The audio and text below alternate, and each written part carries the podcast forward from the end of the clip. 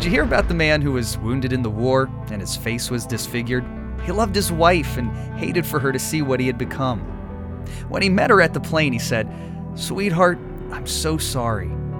She laughed and said, "Honey, I love you. Frankly, you weren't that pretty before." If you're a believer, chances are you've tried to be good and you've probably failed. So why do we keep trying so hard? What makes you righteous, what makes me righteous, is when I accept the righteousness of Jesus Christ. Welcome to Simple Truths for Life with Charles Tapp. Here, we hope you'll find answers to some of life's everyday struggles. You can learn more by visiting simpletruthsforlife.org. The fact is, God knows we're not perfect, which is why He's doing the good work for us. And this week, Charles Tapp continues with the third part in his series, God's Good Work, by explaining we just need to be willing to allow that work to take hold in us, with his message, Perfect Perfection. If you were not here for parts 1 and 2 of our series, God's Good Work, we've been looking at lessons from the book of Philippians. So let me just catch you up with what has been going on as it relates to our series. This book of Philippians, Paul's letter to the church at Philippi, is one of my favorite books in all of the New Testament. It is part of what we call the prison epistles, because Paul wrote this particular letter along with Galatians to the Ephesians, Colossians, to the churches that were started by him, as well as Philemon. And he writes this letter to the church at Philippi from a prison.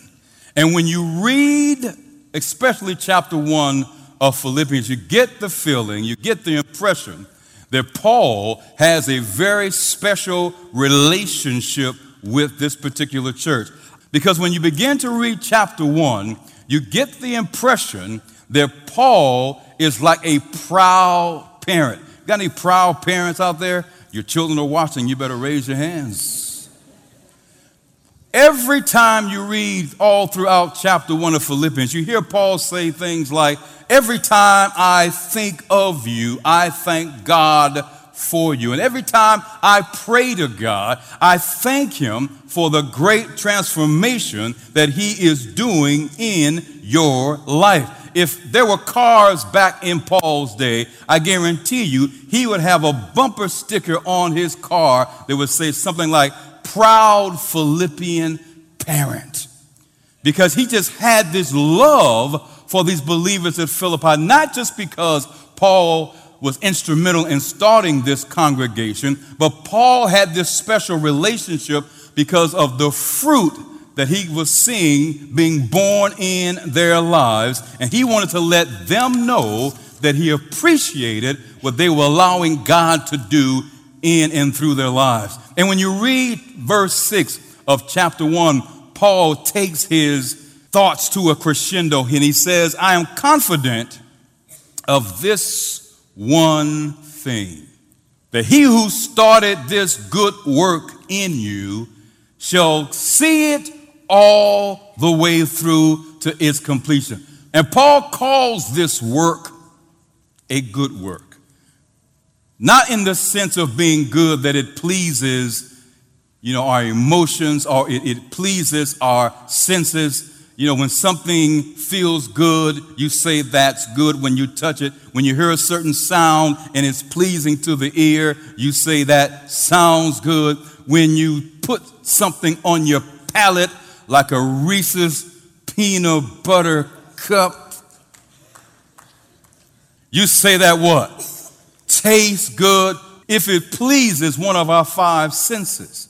But the good that Paul is talking about here is not something that pleases us, but the good he is talking about is something that is considered to be good, not by how it performs. But the good work he's talking about here is good in the sense of its very nature, that it is intrinsically good. And there is only one thing good in this world that is good by its very nature, and that is God. You see, you and I, our goodness is not based on our natures. Our goodness is based on our performance. So if we do something to a certain level, we'll say that was good. But listen, please don't miss this. You can't judge God's goodness by what he does. You've got to judge God's goodness by who he is, which means then whatever comes from God or God allows to come into our lives, because he is good, has to be good, even if it doesn't feel, taste, or sound good to us. That's why Paul could say all things work together, what? For good. How many of you know some things that are good for you don't necessarily taste good to you? There's some things in this life you cannot judge its goodness by how it makes you feel. So when God allows these trials and things to come into our lives, we can't say that's not good. If anything comes from God, and God is good not by what he does, but by his very nature, whatever comes from him and whatever he allows ultimately has to be good. So Paul is talking about a good work, not good because it made them feel good, but good because in essence he was saying it's God working in you. And he says, I'm confident that because God has started this work of transformation, this work of making you more spiritually mature, God's going to see it through all the way to his completion. But there's something in this passage that we miss many times, and I must admit I missed it every time I have read this in the past.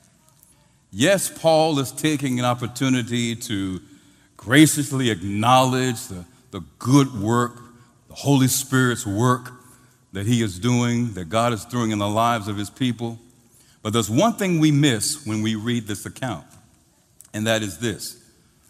Paul did not write this letter from a palatial palace. Paul wrote this epistle, this letter, from a prison. And I believe the greatest work that was being done here was not just in the lives of the Philippian church, but it was in the life of Paul. And let me tell you why I feel that way. Because Paul, in prison, writing a letter, took time to acknowledge those who were living a life according to God's will and trying to encourage them. And let me tell you something. If I'm in prison and I'm writing a letter, I'm just going to be honest. I doubt very seriously if the content of my letter will be, I just want to encourage you to let you know I'm praying for you. My letter, Dolly, will go something like this. Get me out of here. Amen? But Paul, regardless of his circumstance, does not focus on his own pain while being in prison. Instead, he allows himself to encourage those who are not in prison. And I believe Paul was able to do that because the same good work that Paul was saying was in the lives of the church at Philippi, God was doing that same work in his life. There's no other explanation for it. We think these individuals in Scripture were these superhuman people. These were regular, down-to-earth individuals like you and me. And if you're in prison, are you going to be spending your time writing letters to encourage people? No, you want somebody to start a prison ministry to come visit you. But Paul was able to do this because Paul recognized that God and his presence was with him even while he was in prison. You know, some of us are in prison today, not physically with bars, but some of us are imprisoned by our circumstances. Some of us are imprisoned by the pain that is in our lives. Sometimes it's physical pain. Other times it's emotional pain. Some of us are imprisoned by the mistakes that we have made or the decisions that we've made in the past that still haunt us today. And we look into the lives of other individuals, and instead of us saying, look at what God is doing in them, we cry out, God, why are you allowing me to be in this prison? But when you've got the Spirit of God doing a good work in your life, the focus is not always all about you, even if you're in prison. One of my favorite devotional books, and I encourage you, I implore you to get this book. It is the devotional book by Oswald Chambers, My Utmost for His Highest. Anybody ever read that book? Anybody looking for a great devotional? It's a classic. My Utmost for Its Highest. You can get it in paperback or you can download it. Look at this quotation from Oswald Chambers in his book, My Utmost for His Highest. He says, having the reality of God's presence, listen to this, is not dependent on our being in a particular circumstance or place, but it is only dependent on our determination to keep the Lord before us, how? Continually.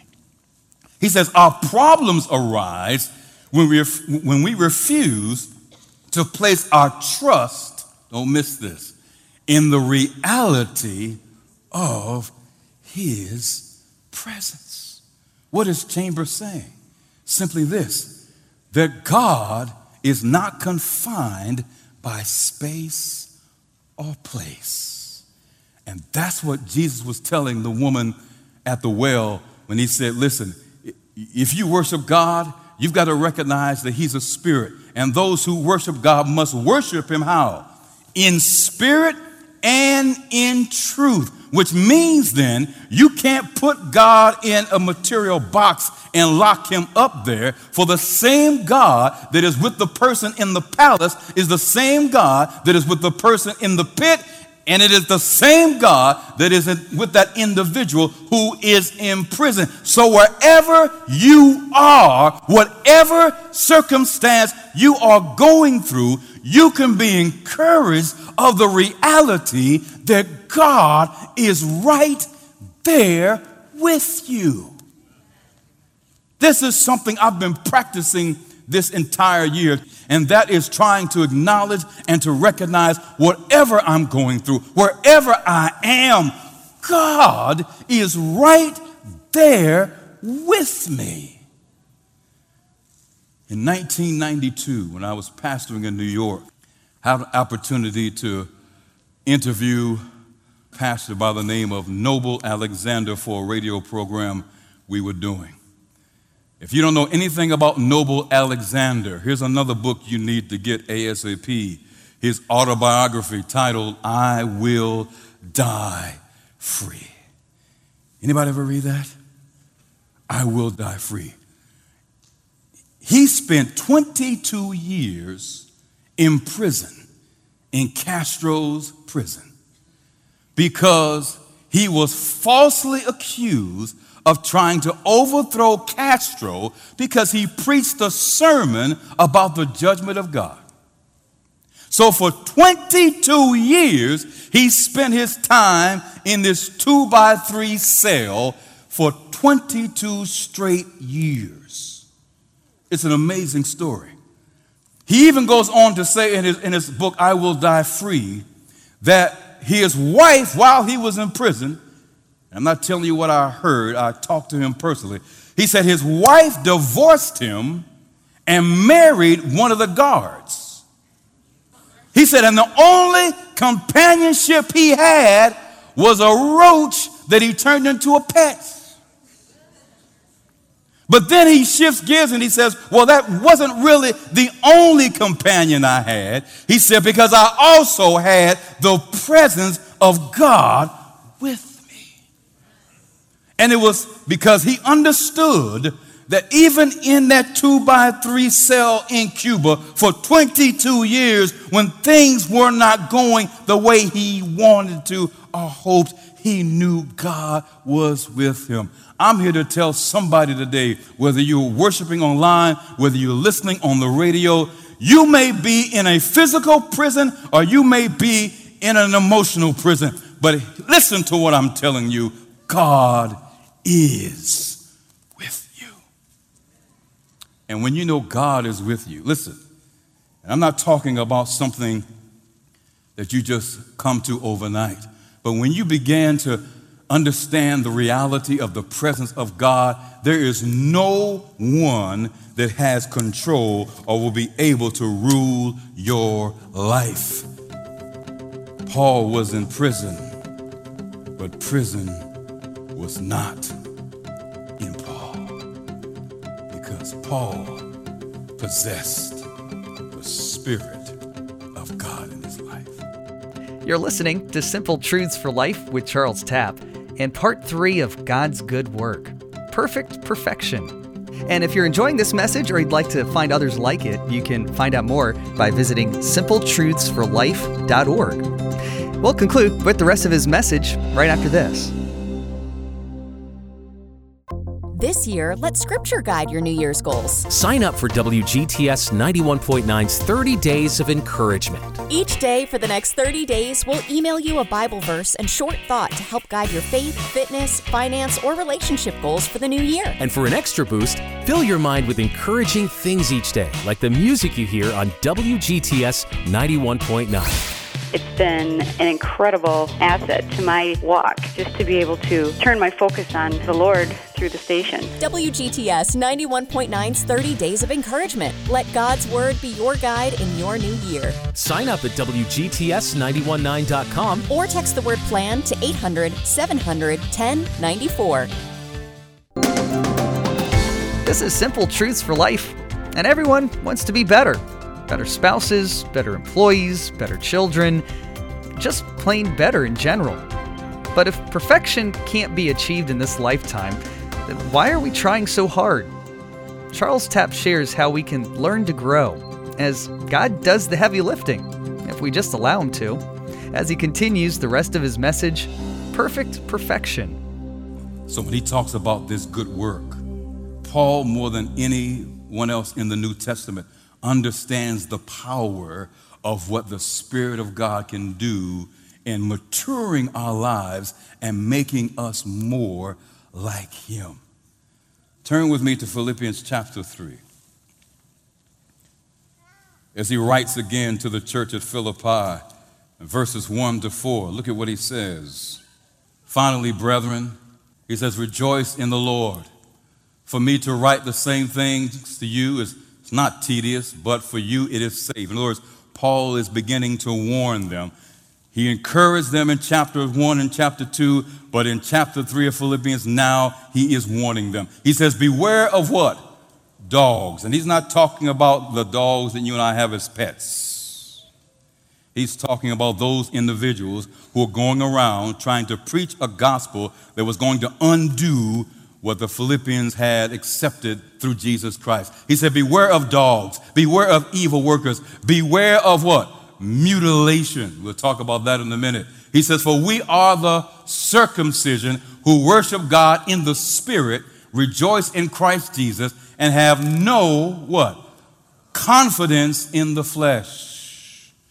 Though I also might have confidence in the flesh, Paul says.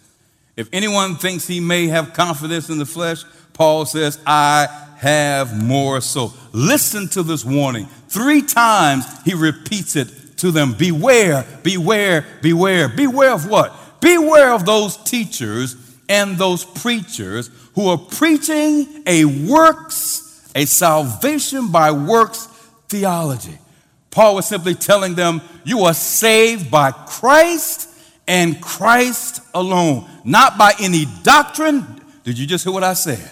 Not by any dogma, for by grace are we saved through faith in Jesus Christ, not of ourselves. It is the gift of God, and nobody has any right to boast and brag about their own righteousness. It's Christ, and it's Christ alone. There are many in our church today who think that all they have to do is keep some rules, and that'll bring them in good standing with God. Foolishness. Well, if I stop eating a certain thing, then that makes me more righteous. Foolishness. What makes you righteous, what makes me righteous, is when I accept the righteousness of Jesus Christ. Once I accept his righteousness and make him first in my life, that's what brings me into a saving relationship with him. And Paul says, beware of those teachers, those preachers who are telling you otherwise, because they are of the dogs. And I love what he says here. He says, this whole thing of circumcision, you know, the Jews thought to be circumcised, that that's what really made them righteous. I love what Paul says. He says, that's just you mutilating your body.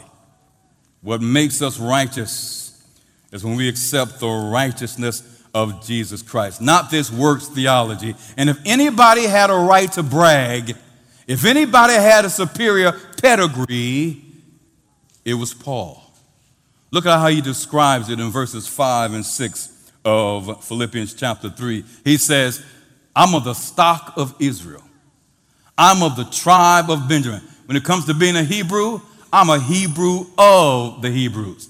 He says, when it comes to keeping the law, listen, I'm a Pharisee. When it comes to having zeal, I've got more zeal than you ever will have. He says, when it comes to having zeal, I persecuted Christians. But here's what's important about Paul's prestigious Pharisaical pedigree, is that when he compared that to what he had in Jesus Christ, he said, all of that is worthless. It counts for absolutely nothing. Amen? He says, it's loss. So forget the fact that I've got this prestigious Pharisaical pedigree. You know, some of us, we have our own pedigrees. Well, I've been in the church for 40 years. Paul says all of our righteousness, all of our pedigree, anything that we can have to use to bring attention to ourselves, it's done. And he says, not just that, but anything, all things, whatever can potentially keep you from having this relationship with Christ, he says, it's worthless, even good things. And that's a tough pill to swallow. And that's what Jesus meant when he said, if you want to follow me, if you really want to be one of my disciples, you've got to be willing to hate your mother, father, brother, sister, all your relatives, and follow me. In other words, he was saying, you've got to love everything and everyone less if you want to be one of my disciples. Because if you're not willing, listen to me, if you're not willing to love everything and everyone less, whatever it is or whoever it may be, it has the potential of keeping you from experiencing this saving relationship with Jesus Christ. My favorite part of Philippians 3 is in verses 12 to 14. It's my favorite because Paul is being completely honest here. Look at what he says in verses 12 to 14. He says, now, I know I told you what you should be doing, but just don't miss this. He says, not as though I had already attained. In other words, I haven't reached the standard I'm talking about. Either we're already perfect or completely mature. He says, but I follow after, if that I may apprehend that for which also I am apprehended of Christ Jesus. He says, brethren, I count not myself to apprehend it. In other words, I haven't reached the goal yet, Paul is saying, but this one thing I do, forgetting those things which are what? Behind, and reaching forth unto those things which are before. Look at verse 14. He says, I press toward the mark for the prize of the high calling of Christ Jesus. In essence, Paul is simply saying this. If you want to experience the life of spiritual maturity that you need to have in Jesus Christ, you've got to understand this, that the first thing you need to do is forget your past. The biblical concept of forgetting, in order to understand it, you've got to understand the biblical concept of what it means to remember. When the Bible says remember something, in essence it's saying take that event in the past and don't just acknowledge it, but take it so that it can impact your actions in the present.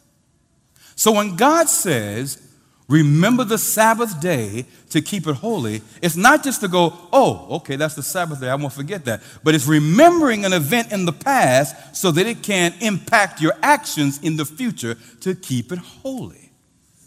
Husbands, when our wives say, remember, our anniversary is just a couple of weeks away, they're not just saying that to inform you of an event. But informing you of an event, they're doing so hoping that it will come into play into an action. All the husbands got real quiet. Because you're saying remember so that when the time comes, we'll be ready. Paul says when it comes to forgetting, it's the opposite of remembering. So in essence, he's saying recall that event in the past, but make sure it has no impact on you in the future. In other words, don't let your past rent space in your head. Don't let your past, whatever it may be, imprison you and keep you from going on forward with Christ. Sometimes it's the people of our past that try to hold us back. But Paul says, don't let that be a stumbling block to you. But he says, forget it. Don't let it impact your actions in the future, in the present, and press forward to the prize. And for Paul, the prize is not heaven. He makes it very clear in his book of Philippians. The prize is Christ. He says, if you want it, you've got to press for it. It's going to take time. It's going to take work. It's a race. Years ago, I was watching the Olympics. I can't remember what year it was. I love track and field, my favorite event. But he was the one who everybody said, he's going to win this particular race. The commentators were saying it. I mean, it was a done deal. He didn't even need to show up.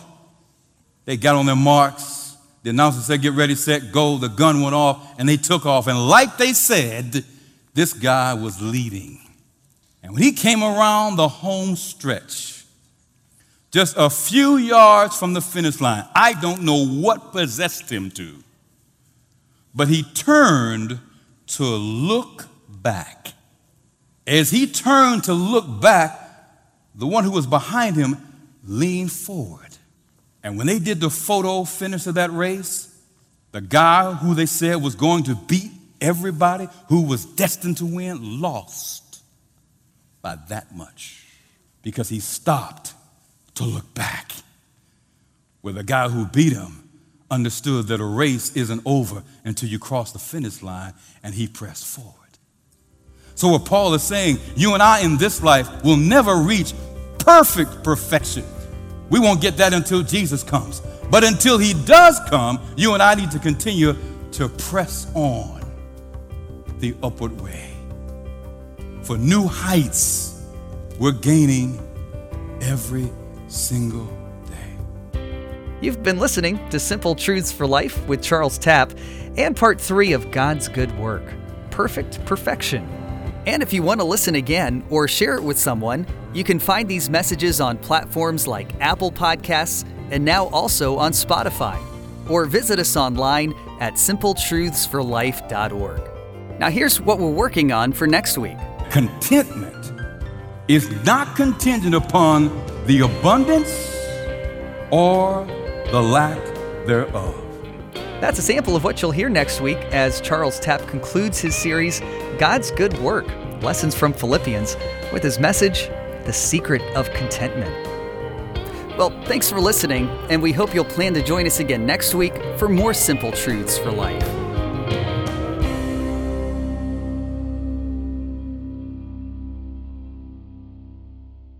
This year, let Scripture guide your New Year's goals. Sign up for WGTS 91.9's 30 Days of Encouragement. Each day for the next 30 days, we'll email you a Bible verse and short thought to help guide your faith, fitness, finance, or relationship goals for the new year. And for an extra boost, fill your mind with encouraging things each day, like the music you hear on WGTS 91.9.